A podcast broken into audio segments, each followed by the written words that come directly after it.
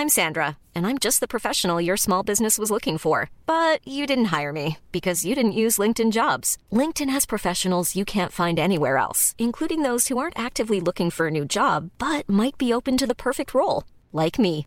In a given month, over 70% of LinkedIn users don't visit other leading job sites. So if you're not looking on LinkedIn, you'll miss out on great candidates like Sandra. Start hiring professionals like a professional. Post your free job on linkedin.com/people today.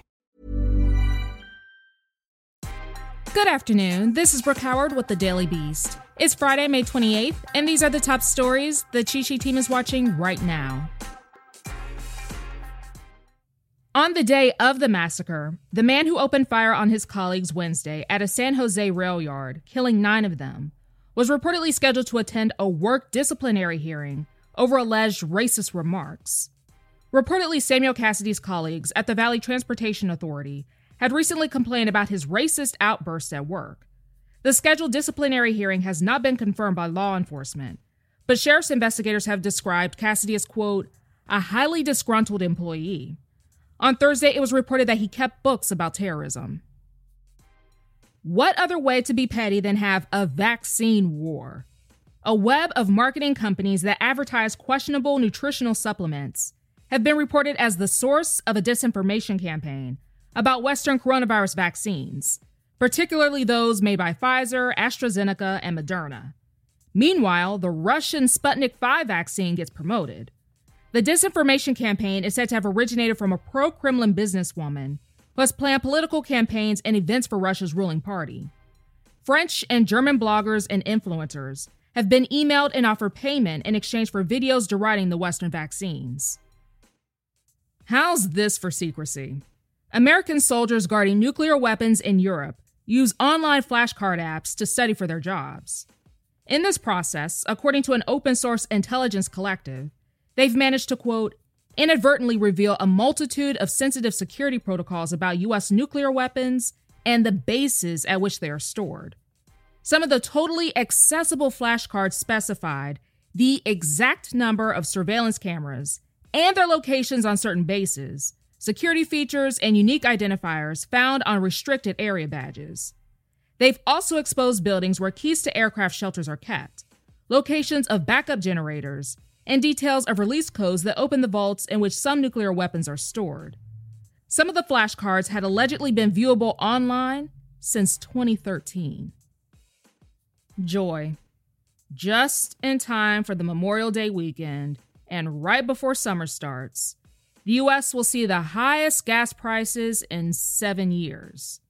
Seven years. Prices will reportedly be a full dollar more a gallon than during the pandemic lockdown of 2020. The rising cost comes as stir crazy Americans gear up to hit the roads this summer as an alternative to air travel. But you know what? Half of them say the high prices won't stop them. Sounds like people will be on the road again. A woman was so dedicated to her anti vax cause that she drove through a vaccination site Monday. The woman literally rammed her SUV through a tent at a Tennessee mall that had been set up as a temporary coronavirus vaccination site in protest while yelling, quote, no vaccine. According to the local county sheriff's office, the 35 year old woman steered her vehicle past the entrance checkpoint at Foothills Mall in Maryville and into the injection site without stopping, causing the site's medical staff to run for cover. Luckily, no one was injured. The woman has been charged with seven felony counts of reckless endangerment. Sunscreen companies fail to target people of color in their marketing campaigns. The average person who sees these ads may think black and Latin people don't use sunscreen at all.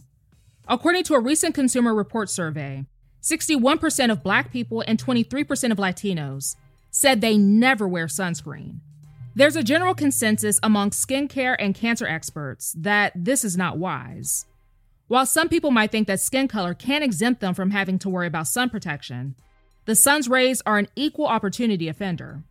While darker skin contains more melanin than lighter skin to help protect from sun damage, enough sun exposure can still cause skin damage and skin cancer. One attorney and skincare enthusiast told the Daily Beast that, quote, sunscreen companies and medical institutions have failed people of color. Public health information often overlooks or ignores black people. even when black people were the initial people studied for the disorder or issue. The myth that black people can't get skin cancer comes from the same white supremacist thinking that black people are inherently tougher and require less care. By overlooking people of color in the broadcast and marketing of public health information, this leads to issues in both prevention and treatment of diseases like skin cancer. A principal research scientist at the University of Chicago says that, quote, while rates for sunburn and skin cancer for Black and Latino people are lower, fatalities happen at a different rate because they don't get diagnosed with things like melanoma as early. Making matters even worse, skincare brand Neutrogena found that 47% of dermatologists felt their training did not prepare them to treat black skin. Not only are professionals not receiving enough training, but consumers themselves feel they lack the expertise on how to best take care of their own skin needs. Can't say I'm terribly surprised here, but Kim Kardashian has revealed that she and all four of her children caught COVID 19 in 2020. The outbreak stopped production of Keeping Up with the Kardashians for two weeks. Saint West was the first to test positive after an outbreak hit his school, then North West, then Kardashian herself. Her other two children, Chicago and Psalm, contracted the virus at an unspecified time. Kardashian says she suffered a 104 degree fever, her estranged husband, Kanye West, and sister Khloé also came down with the virus in 2020. The Kardashian West Jenner family repeatedly disregarded coronavirus precautions throughout the pandemic. They hosted large and lavish birthday parties and traveled throughout the year. That's all for today. Remember that Monday is a holiday, so check back Tuesday for more of the news you need to know.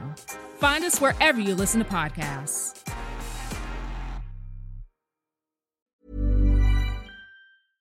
Hey, it's Paige DeSorbo from Giggly Squad. High quality fashion without the price tag. Say hello to Quince. I'm snagging high-end essentials like cozy cashmere sweaters, sleek leather jackets, fine jewelry, and so much more. With Quince being 50 to 80% less than similar brands. And they partner with factories that prioritize safe, ethical, and responsible manufacturing. I love that. Luxury quality within reach. Go to quince.com slash style to get free shipping and 365 day returns on your next order. Quince.com slash style.